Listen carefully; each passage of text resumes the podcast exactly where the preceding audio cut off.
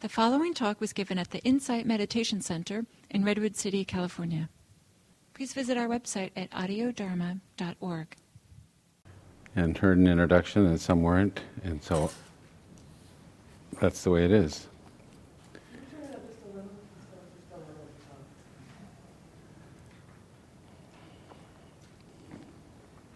So when An- Andrea asked me to come and speak for a couple of weeks and asked me what I would like to talk about, I thought two weeks, well, that's perfect. The two wings of the Dharma, because that's two. And it seemed really simple.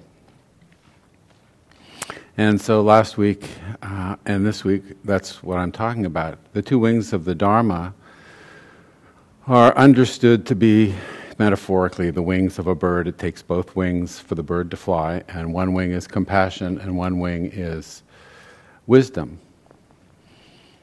And so the, the, these are the two conditions for the arising of the Dharma. The compassion side is the is the, the side of the heart which seeks to attenuate and alleviate suffering. It was the motivation for the Buddha to teach.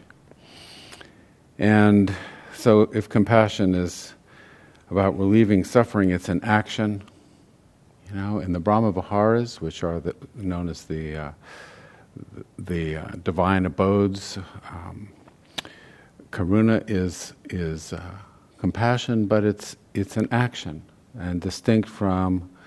Um, well, in Pali, which is the language that the Buddha's teachings are recorded in, the word would be anukampa, which refers to the quivering of the heart in the presence of suffering.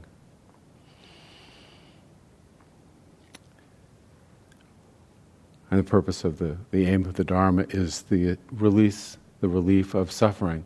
And then the wisdom side is um, knowing how to do it. And so we need both, both wings to. Uh, um, so before you can relieve suffering, you have to understand it. You have to know what you're actually going to deal with.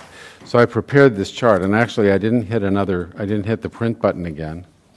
Um, so I have some left over from last week. I'm not sure there's enough for everybody, but if you could distribute them equitably among yourselves, that would be helpful. If you have one from last week, you can use that. It's a, it's a chart that I put together to try to articulate the Buddha's uh, insight into the nature of suffering and the cessation of suffering. And it's basically the Buddha said, I teach suffering and the end of suffering. And the way he uh, articulated that insight was in terms of what we generally think of as the Four Noble Truths I think of them as the four teachings. And if you look at the, at the sheet, there are four columns. The first column would be the first truth, then the second column, the second and the third.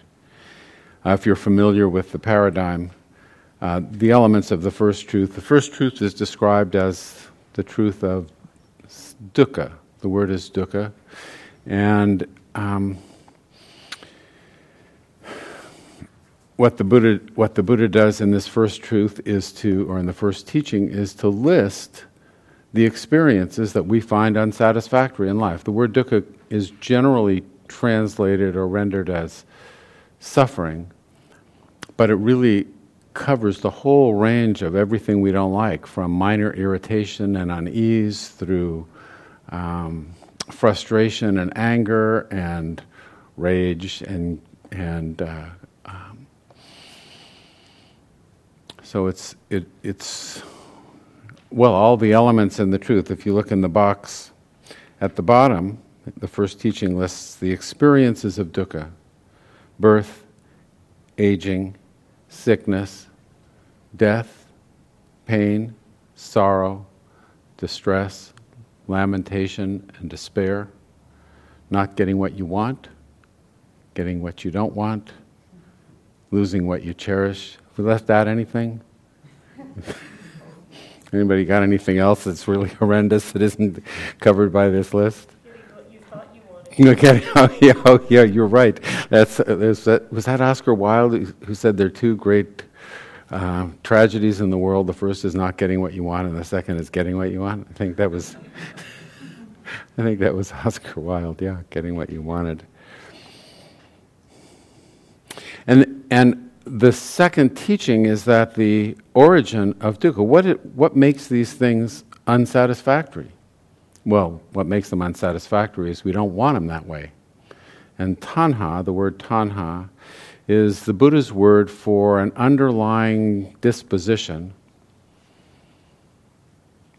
toward that, that we, we come into the world with.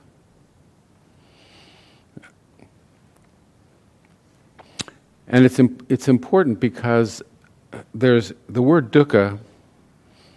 Some people have noticed that dukkha equals the items on that first list, and it also equals something else, which is the pain and unpleasantness listed in the first list plus tanha.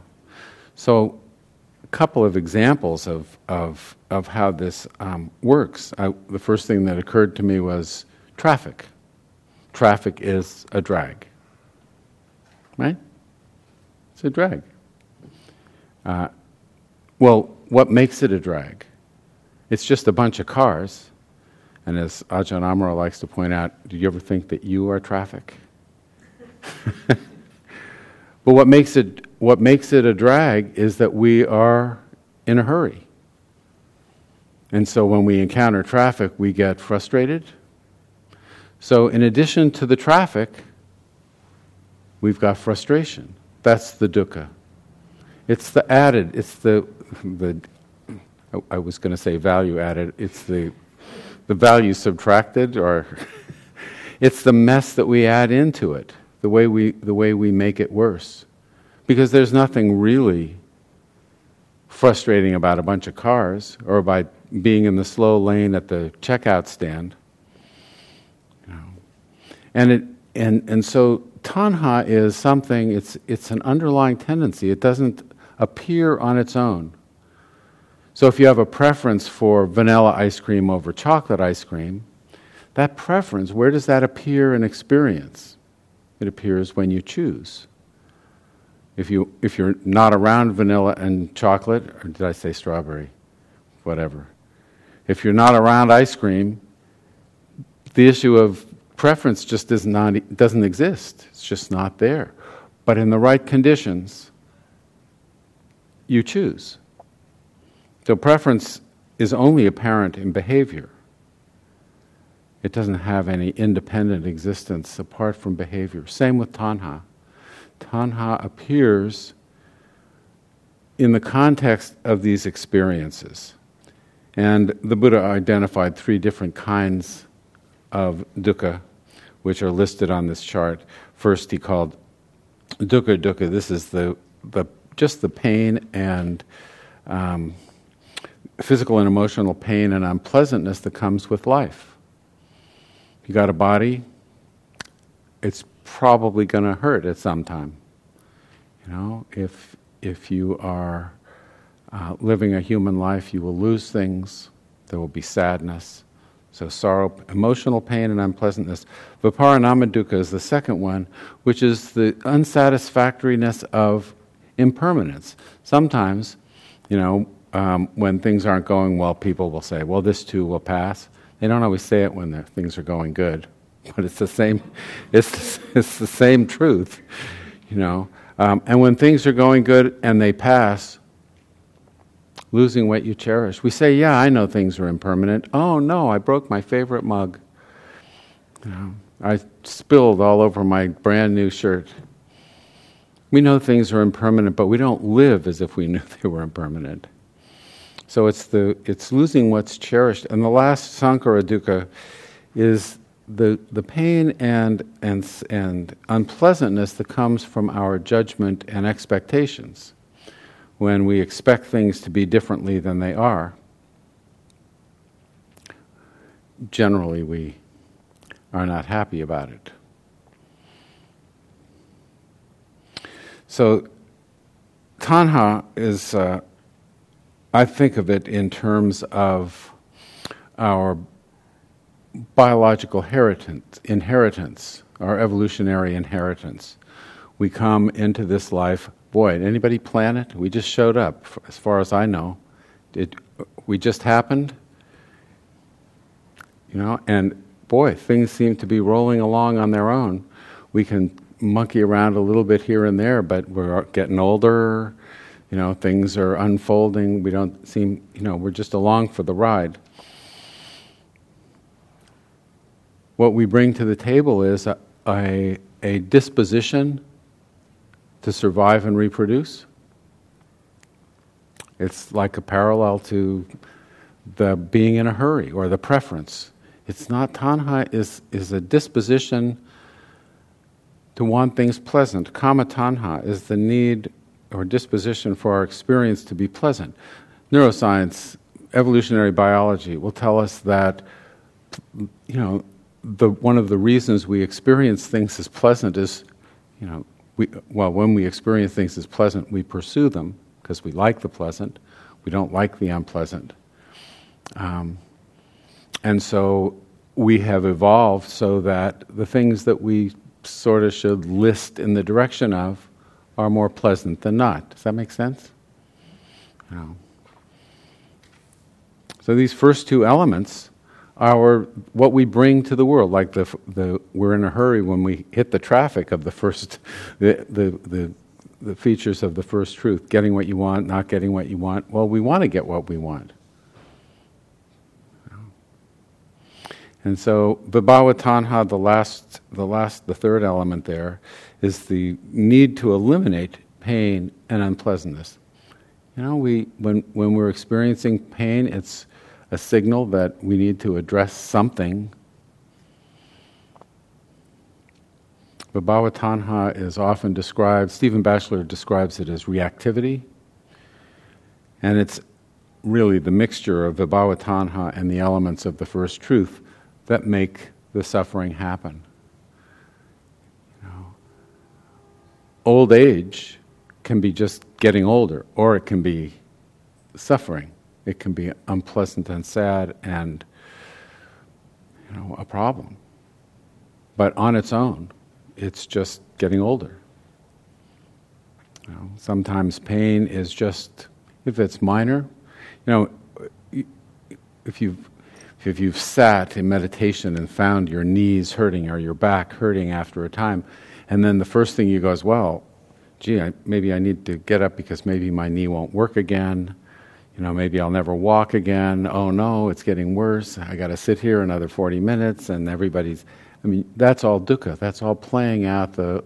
That's, it's the stuff we add, or it's the stuff that gets added by our disposition. So the compassionate response, you, can either relieve the unpleasantness. So if someone is hungry and feeling the pain of hunger, you can feed them. But you know, there are some times when there's not much you can do. There, there are a lot of people who spend their lives in various levels of chronic pain. I'm sure there's some people here who are in pain right now. And you, you know, in some cases, with chronic illness and pain, medicine doesn't have a technical solution.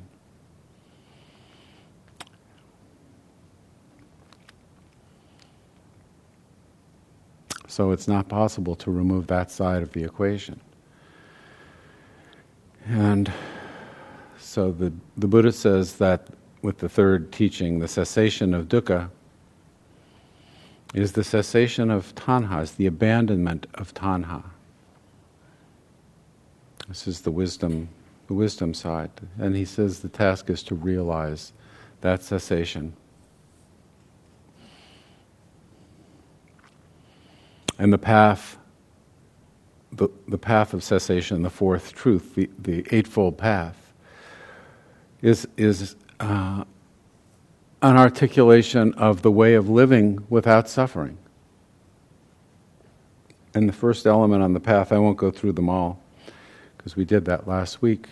But the first element on the path is, is samaditi, which is usually translated as right view but it's right understanding, it's right world, it's right it's your it's the inner model. You know, our brains are inside this skull And we look out and we get colors and shapes, and we listen and we get sounds, and we can feel our body.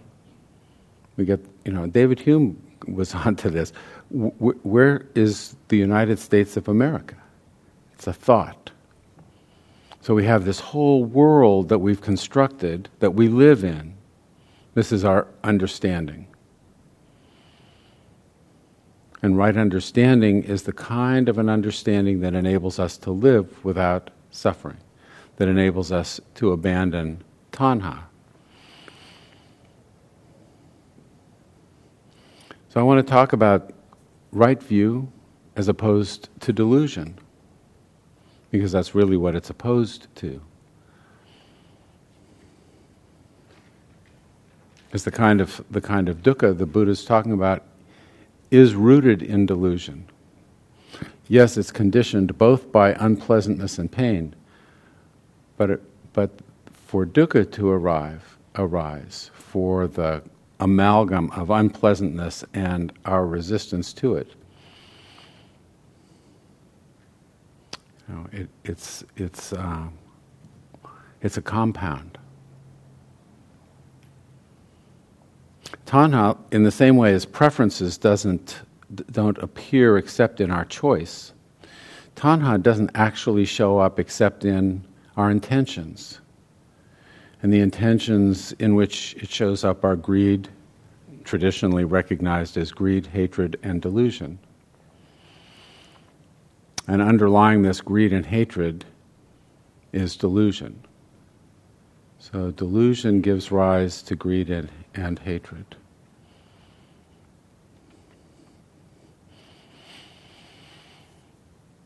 And delusion is tanha's bait.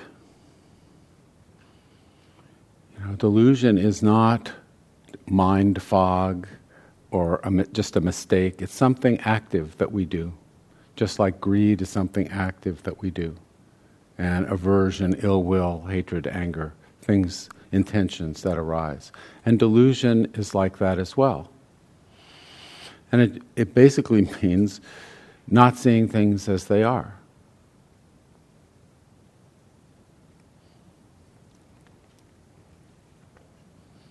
Hmm.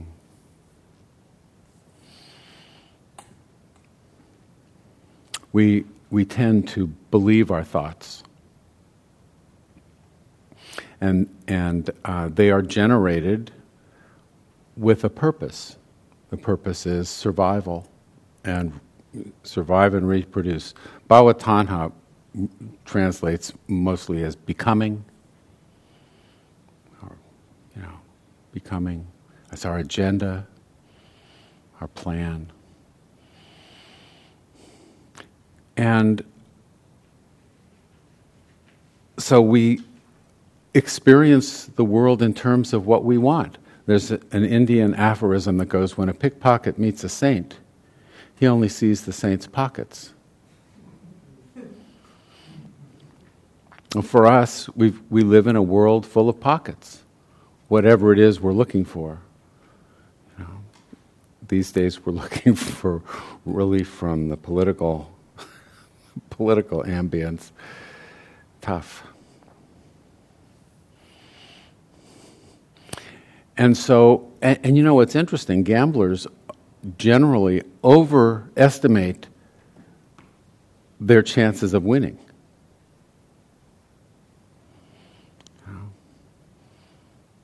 And we overestimate our chances of satisfaction because, you know, those of our ancestors who worked harder to survive struggled more.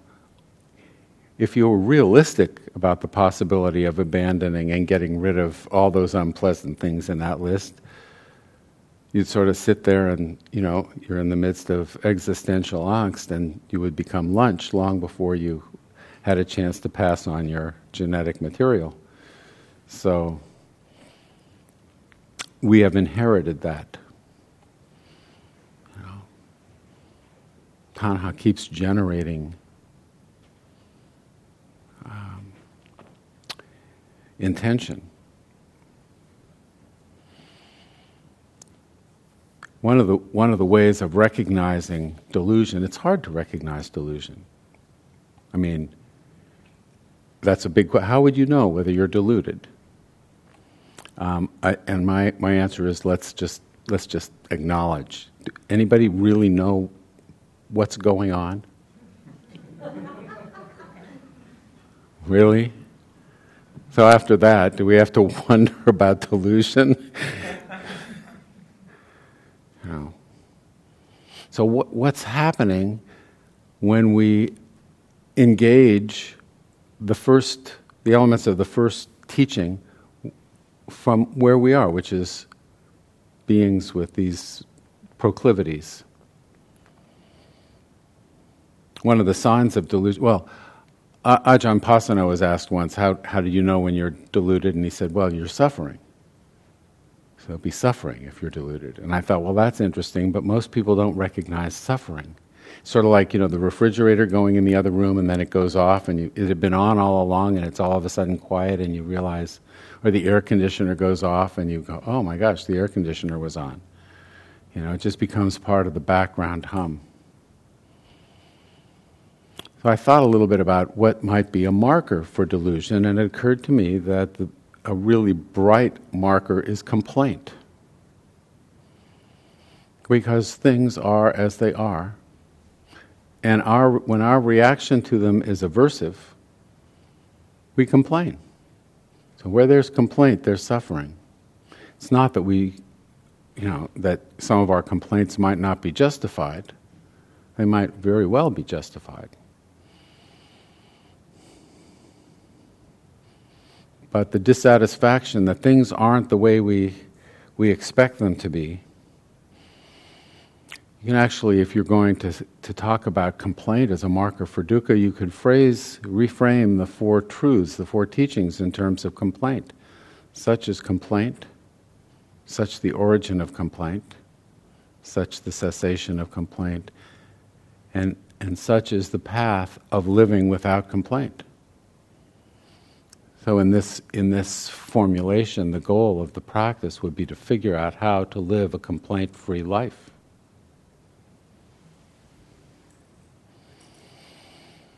complaints come out of the aversion of vibhava tanha, the not wanting, that last, the third block there in, in, in the second teaching, not wanting, wanting things to be the way they are, the aversion to how they are. Hmm. Expecting things to be different. So the issue here is expectation, really. And that expectation comes out of the delusion of tanha. So it's not so much that we shouldn't want things to be different, we sort of can't help it. We're built that way. We're built to want to survive. We've got an agenda, we've got a plan. Each of us, you know, some means, some map of navigating our way into the future to be successful and comfortable and safe. But it's not that we shouldn't want things to be different, but to expect them to be different than they are will lead us, well, they won't lead us to happiness. Because they are as they are. You know, if you, um, I think I talked about buying a lottery ticket last week. If you buy a lottery ticket and you don't win, how much of a tragedy is that? Sort of not so much. It's not that you didn't want to win because you bought the ticket. But if you don't win, you sort of, you know, you sort of know the expectation, you know what the statistics are, et cetera. But gamblers know the statistics, and they just they go back anyway. They feel lucky. I, I've done that. I know if I buy the lottery ticket now, if I buy the Keno card now, these numbers, I got them in a fortune cookie. They got to be right.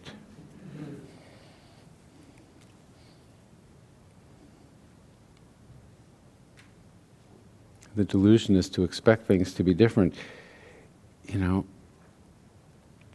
just acknowledging um, things as they are without reactivity is probably deselected by evolution.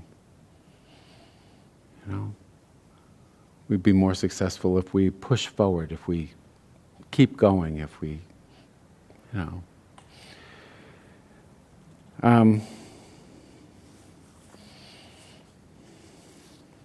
so I want to talk about the delusions that get us in trouble. There, there are three of them. Traditionally, right view is understood to be knowing anicca, dukkha, and anatta. Anicca is the Pali word for that we translate as impermanence. Dukkha, anicca, dukkha, unsatisfactoriness, suffering, complaint worthy items, and anatta, which doesn't get a lot of play because it's kind of an unusual thing. I'm going to go through the the first two and then try to try to explain a little bit about how anatta. So the delusion um, behind anicca, behind impermanence, it's not so much that we don't know about it. It's one thing to know about something, and another thing to be able to live it. So I can know about how to hit a curveball. You know, when my son was 12, he said, "You can't hit my curveball," and I went, "Wow." Well, I couldn't. You know, I mean, you, I knew how. I played baseball when I was in, in school, and, uh, you know, I knew how to, but I just couldn't do it. We know things are impermanent. Um, so why not just appreciative joy of what's present in the present moment? Because we got a plan. And it's a deep plan for advancement and success in the world. Becoming, pursuing something, a future. Rather than being content, we've got a plan. We've got something in mind. Recognizing dukkha. Well, you know, we, we, we have the, a delusion of satisfaction. And, and it's interesting because of the confusion that comes when you identify an experiential venue for dukkha, you know, not getting what you want, or pain, sorrow.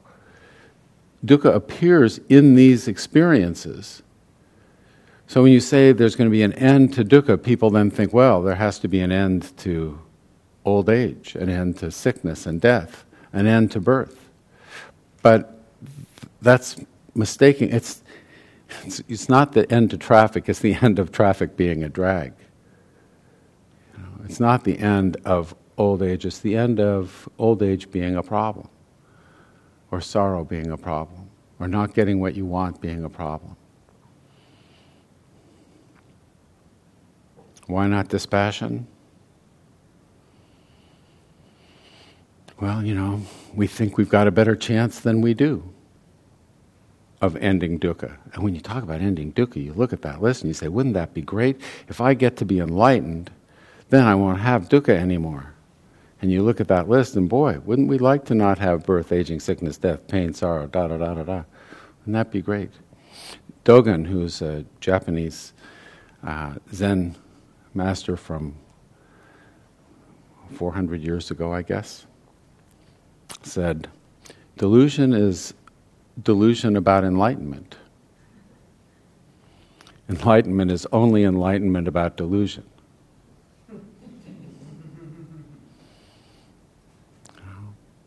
If we expect, if, you know, if we expect to eliminate pain, Uh, Stephen Batchelor says, well, you know, the Buddha got old and, and sick and died, so he clearly didn't overcome dukkha. Because in his, in his vision, the Buddha defined dukkha as the elements in that first truth. But dukkha is an amalgam. Those elements will exist, they're pain, painful, and unpleasant, and we can be left with them Those things come with the territory. But we can find out, we can figure out how not to make things worse.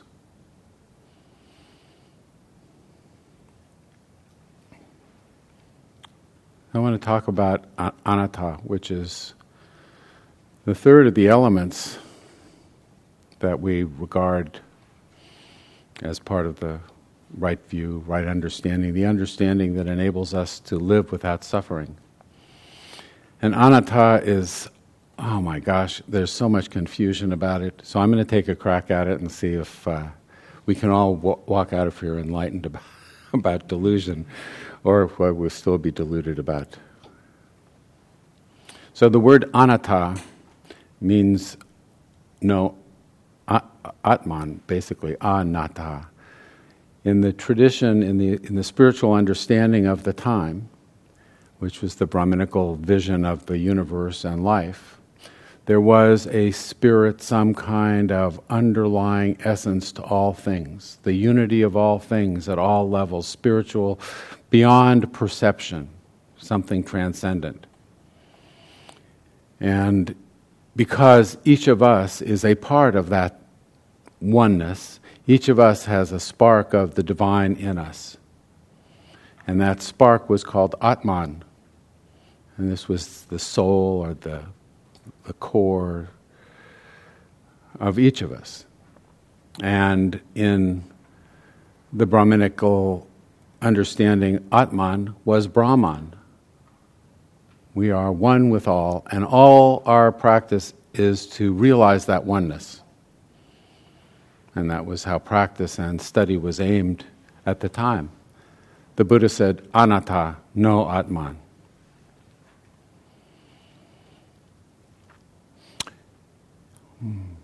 No, no, and it's been translated now. We translate it as no self or not self. I think they both come out the same, but nobody quite knows what that means. So let me, let me say, not self. If we're going to consider not self, any manifestation, anything that you can experience, is impermanent,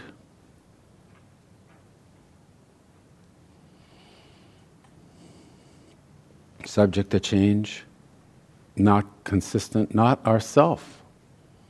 Not a self. Nothing that w- we can experience is ourself. So, if everything is not self, what are we left with? You could also get there with no self. You could say there is there's nothing that is an entity, no self. And and sometimes people get anxious and say, well, you got to be somebody before you can be nobody, and there's lots of therapeutic objections to suggesting no self. But really, it's not no self, it's empty self. So the Buddha articulated it somewhat. It was, it was um, spelled out in a lot more detail by a, um, an Indian philosopher named Nagarjuna. And in, in, in his teachings, his, his um, uh, exploration, he, he talked about shunyata, en- emptiness. And what he means by emptiness,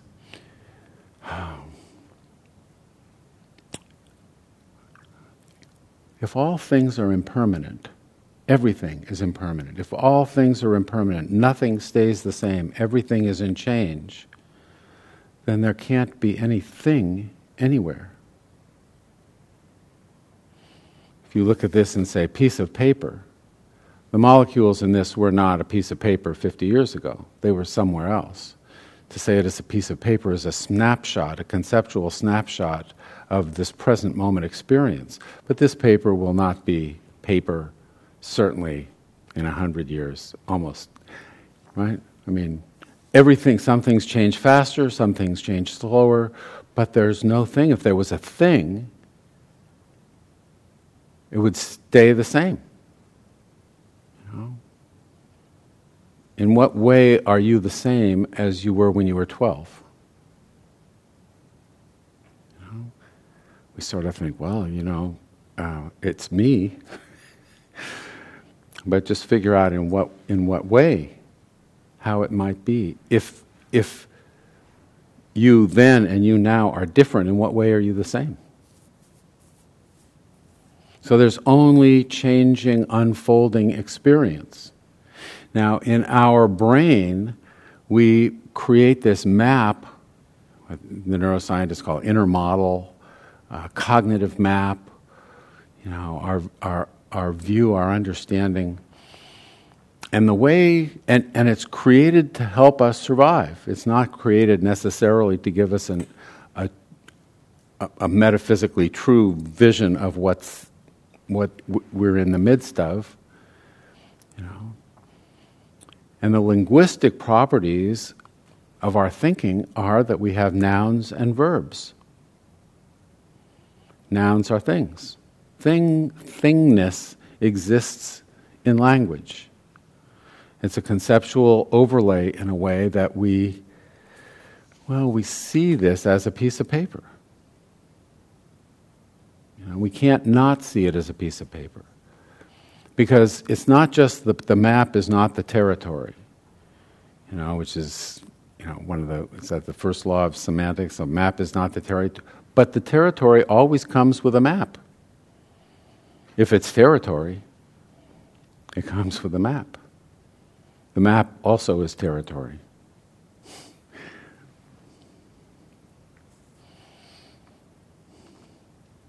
The, the, the thing that we do in our mind is to make the nouns is to is to project reality onto them, metaphysical reality onto them. Somehow they are real.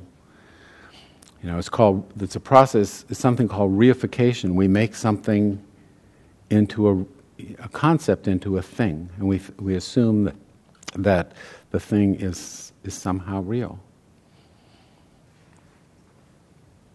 But if everything is changing, nothing stays put. We have the conceptual overlay that helps us survive, and we can't do without it, but it's basically delusional. I mean, if we don't know what's going on at all, I mean, all of the mental construct we've got is based on quicksand. But really, the task of our understanding is to help us survive and get ahead and advance our agenda. The problem is that when we think of a thing, we assume there's some sort of essence there. So, what is the essence of sugar? It's sweet. We don't say it's white. But it comes, well, with what you might consider a side effect calories. So, what is the essence of sugar? Is it calories or is it sweet. You know, sometimes if you need a boost, you're into it for the calories.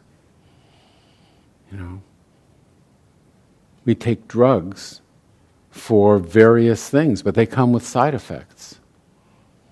And why call it a side effect? It's just because the intended purpose is a pocket. You know what I mean? It's what we're looking for. You know, it's one of the pickpockets' pockets. Is we want the we want the benefit without the side effects. All right, look at the, look at the Brexit vote. It was a, a, an expression of identity, but it came with side effects. Because nothing is separate from anything, everything is embedded in everything else. When you pull one thread, you get everything comes with it. But our, in our mind, there's an essence that we're grabbing. If only I had that, then everything would be okay. But really, there's nothing distinct to grasp at because everything is embedded. Everything is embedded. You know that the, the iron in your blood, in the hemoglobin in your blood, could only have been created in a supernova. Because that's how the heavier metals happen. So, you know, we're, we're just the, the passing. There's nothing to grasp at, unless we want to grasp at the side effects. But usually, those we don't like them. Hmm. So, if our expectation, if we can see through our expectation of satisfaction, our expectation that if we just get this, we, we actually, when we grasp, we're grasping something. And the expectation that there would be satisfaction at the end we would suffer a lot less. If the delusion of tanha, that satisfaction is possible, that we can live forever or we'll die trying,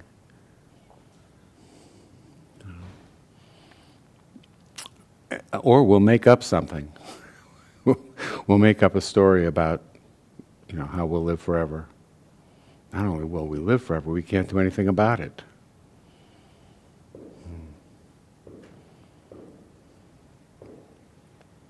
So if we can, if we can regard our expectations and our judgments, which are the, the root cause of complaint, we can regard them as some as, as they are, as they're rooted in us, will brew up a lot less dukkha in the unpleasantness of our lives. And so the, the, the teaching of the Buddha is that tanha, the removal of tanha from dukkha, brings an end to dukkha. And the removal of the unpleasantness can bring an end to dukkha. traditional compassionate exper- uh, behavior is to attend to people's pain, to give them comfort when they're lonely or grieving, to give them, you know, medication when they're in pain, and to provide some insight into the um, into the way dukkha gets constructed. so that we suffer less and maybe come to the end of suffering. To come to the end of suffering would be to come to the end of uh, falling for the bait that tanha offers up, that satisfaction is possible. It's not that pleasantness isn't nice and that it won't come our way sometimes. It does come our way sometimes. You know? And sometimes it comes our way because we, we're striving for it, and sometimes it comes our way accidentally. Probably is not under our control. So the two wings of the Dharma are both necessary for, for the Dharma to manifest compassion and wisdom. So let me pause and see. I've covered just a huge amount of territory. I'm not sure that it's all clear, but I f- thought I would give you guys a chance to say, What? is there any of that, or is everybody all healed up?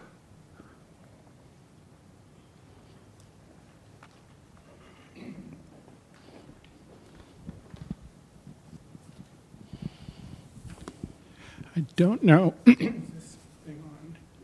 okay. Um, I don't know if, if, this is coming out of left field, but um, so sometimes in my meditations, I search for some essential part of me that I might consider a self. Mm-hmm. And um, in my searchings, I've discovered that the closest thing I can find to an unchanging part of me is mm-hmm. awareness. Uh huh. And is I would I would I would note that awareness always has an object, mm-hmm. and the object is always changing. True. And so awareness is, is you know, it's um, uh, a, a, dependently arisen phenomenon.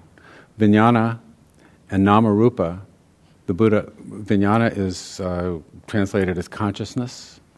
Namarupa, name form.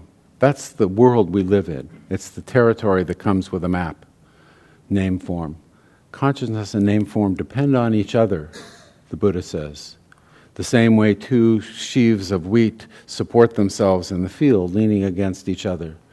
The, the two, if, you, if Namarupa is gone, what is there to be conscious of? So consciousness is a dependently arisen uh, phenomenon. Thanks. That, that really clears things up for me. Okay.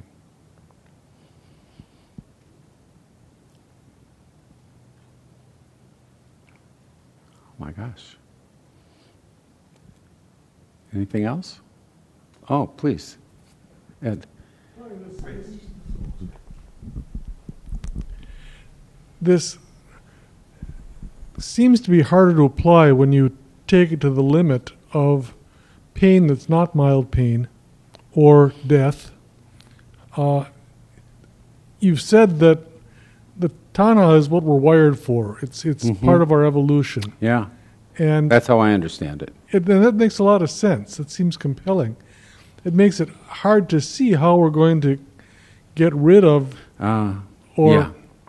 or, or, or somehow escape the, the, the pain of, of the really big ones. Okay, so let me suggest a couple things. First of all, tanha is, is rooted in our biology is the flight or fight response. It's rooted deep in the amygdala. It's, it's part of the reptilian response. It's not, those neurological processes aren't accessible to conscious attention. We can't do anything about it. You see a lion coming at you, it's flight or fight. And it happens before you know it.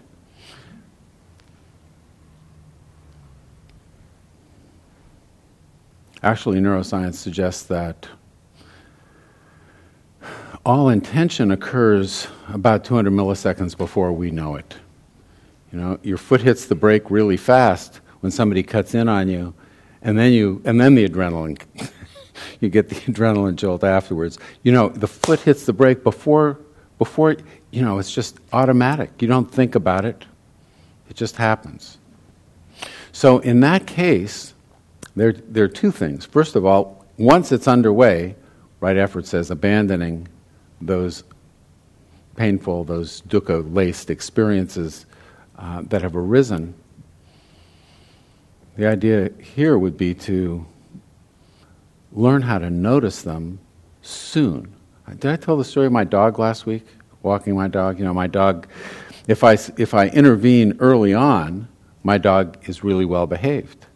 But if I let her get really excited and go, then I have to yell and enough, growl. You know. So the idea is with practice we can learn to recognize those intentions that arise in us before we can even do anything about them. But on the side of that's handling the vibhava tanha. Once vibhava tanha has uh, has uh, has kicked in, once our aversion, once once that's kicked in, what we need to do is to recognize it and back off if we can. But on the delusion side, at the point where we, it's not just enough to know that our self is empty, but when we live that emptiness, when we look out and see emptiness, when we live that emptiness as an experience, then we don't see things as a threat. We don't re- regard things as a threat in the same way. And so the amygdala doesn't get triggered. You know, a lot of the anxiety that, that, that many people feel is a response to some diffuse set of thoughts. It's a reaction to that. When you see them just as thoughts, then no need to be anxious about them. So it's the, the, the idea here is to see through the delusion of permanence, satisfaction, and substantiality. When those three things are built into the way we regard the world, we see our experience as impermanent. We don't, if you, yeah, we know that it's impermanent, but when we lose something that we thought we, we get upset. So we know about it. I know about how to hit the curveball. I can't do it. If you recognize complaint as a marker, it may be one thing to say, okay, I, I know what I've got to do. I know what my task is. Figure out how to live complaint free. But that doesn't mean it's easy to do because, oh my God, you turn on the TV and what is there to, you know, what is there to like? True.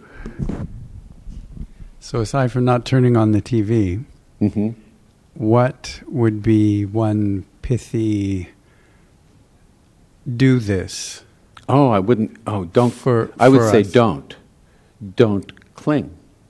Yeah, but can you be more specific? So um, we all walk You have out the let go- door. You don't when have- we all walk out the door, Mhm. and we're trying to say, "Well, I heard a lot of stuff about the stuff on the chart. How do I do it?" So this is now I know how it is to hit the curveball. How do I learn Okay. to hit the curve? Well, the elements, the elements on, on the Eightfold Path, the, the, the instruction about the path is that it's to be cultivated. Okay. That means it's to be practiced. And the big elements here, I would think, would be uh, the meditation elements, because that's training ourselves to learn how to pay attention to our experience. That's how you get better at noticing your experience the more you practice looking at it. One of my early teachers once said, if you want to know how your mind works, sit down and watch it.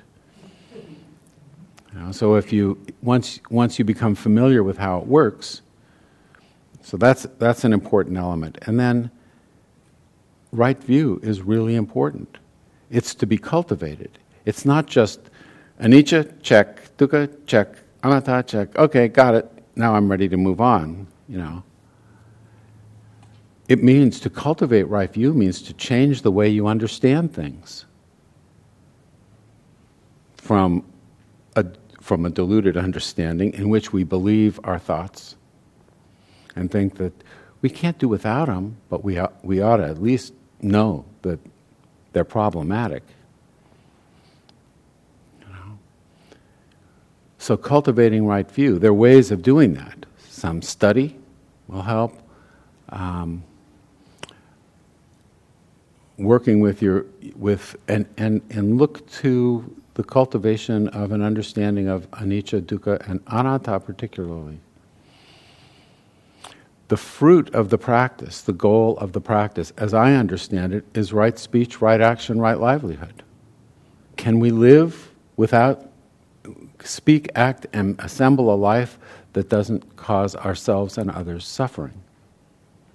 That's if we can. So what we want to do, it's not like, I mean, often right speech, right action, right livelihood gets dismissed as just don't kill, don't steal, don't lie, you know, don't commit adultery, don't have wine. Nobody ever talks about spirits, wine, don't you know, no drugs or alcohol. Although, in hospice, what is it? You know, drugs to the point of heedlessness. Oh, I have a friend who spent a week. She's having trouble and spent some time in pain that dilaudid, and, and nothing could, nothing, morphine couldn't cut. Pretty amazing. But there are times when, when right medication.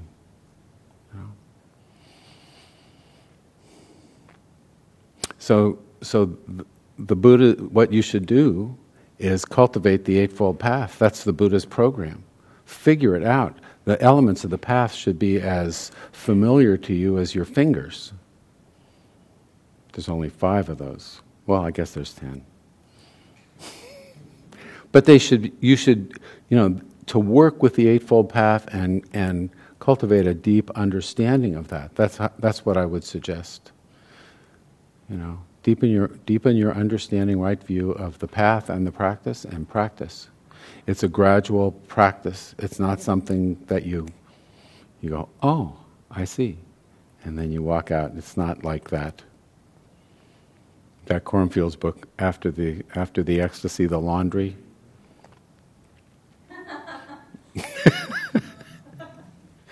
yeah. So is that helpful? Okay. Anything else? Well, thank you guys for your. Oh, go ahead, please. Let me not cut you off.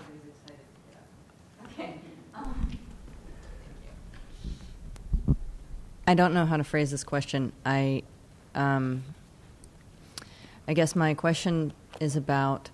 Um, you said in order to relieve suffering, we have to understand it.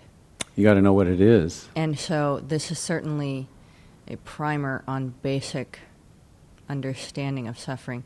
But in terms of particular individual suffering Mm-hmm. and how to develop that compassion, Mm-hmm. um, how how would you suggest developing that in a way that enhances your own ability to relieve suffering, not only just understand it? Well, let's start with the first part. How do you recognize? How do you how do you cultivate compassion? Is to look for the suffering. Because when you when you recognize suffering, the heart will open. We, it doesn't open when you don't recognize it, which is one of the reasons why we will plaster over somebody with a judgment, you know, so that we won't see their pain. Mm-hmm. And we- do you have to just recognize it, or do you have when to When you recognize as soon as you recognize it the response will be in my experience when you actually ex- recognize the suffering in yourself as well That's what I'm. I think that's what I'm getting at. Is that do you have to actually get into the feeling of the suffering with the person? well Whether- get you, in the you don't have to you know one of the things neuroscience is starting to identify are, are mirror neurons which are our uh, resonance how do we know what somebody else is thinking? Well, we don't really, but we sort of look at them and size them up, and posture and expression, and are the pupils? Di- I mean, we all this stuff we don't even recognize that we take in, and and we sort of know, and it's like that. You know, if somebody is suffering in pain, you don't, with the pain of having lost a child. You don't have to have lost a child to recognize that that person is suffering. You can recognize the suffering. And then the response, depending on how skillful and how much, how, I mean, you can respond as best you can. So thank you guys for your attention.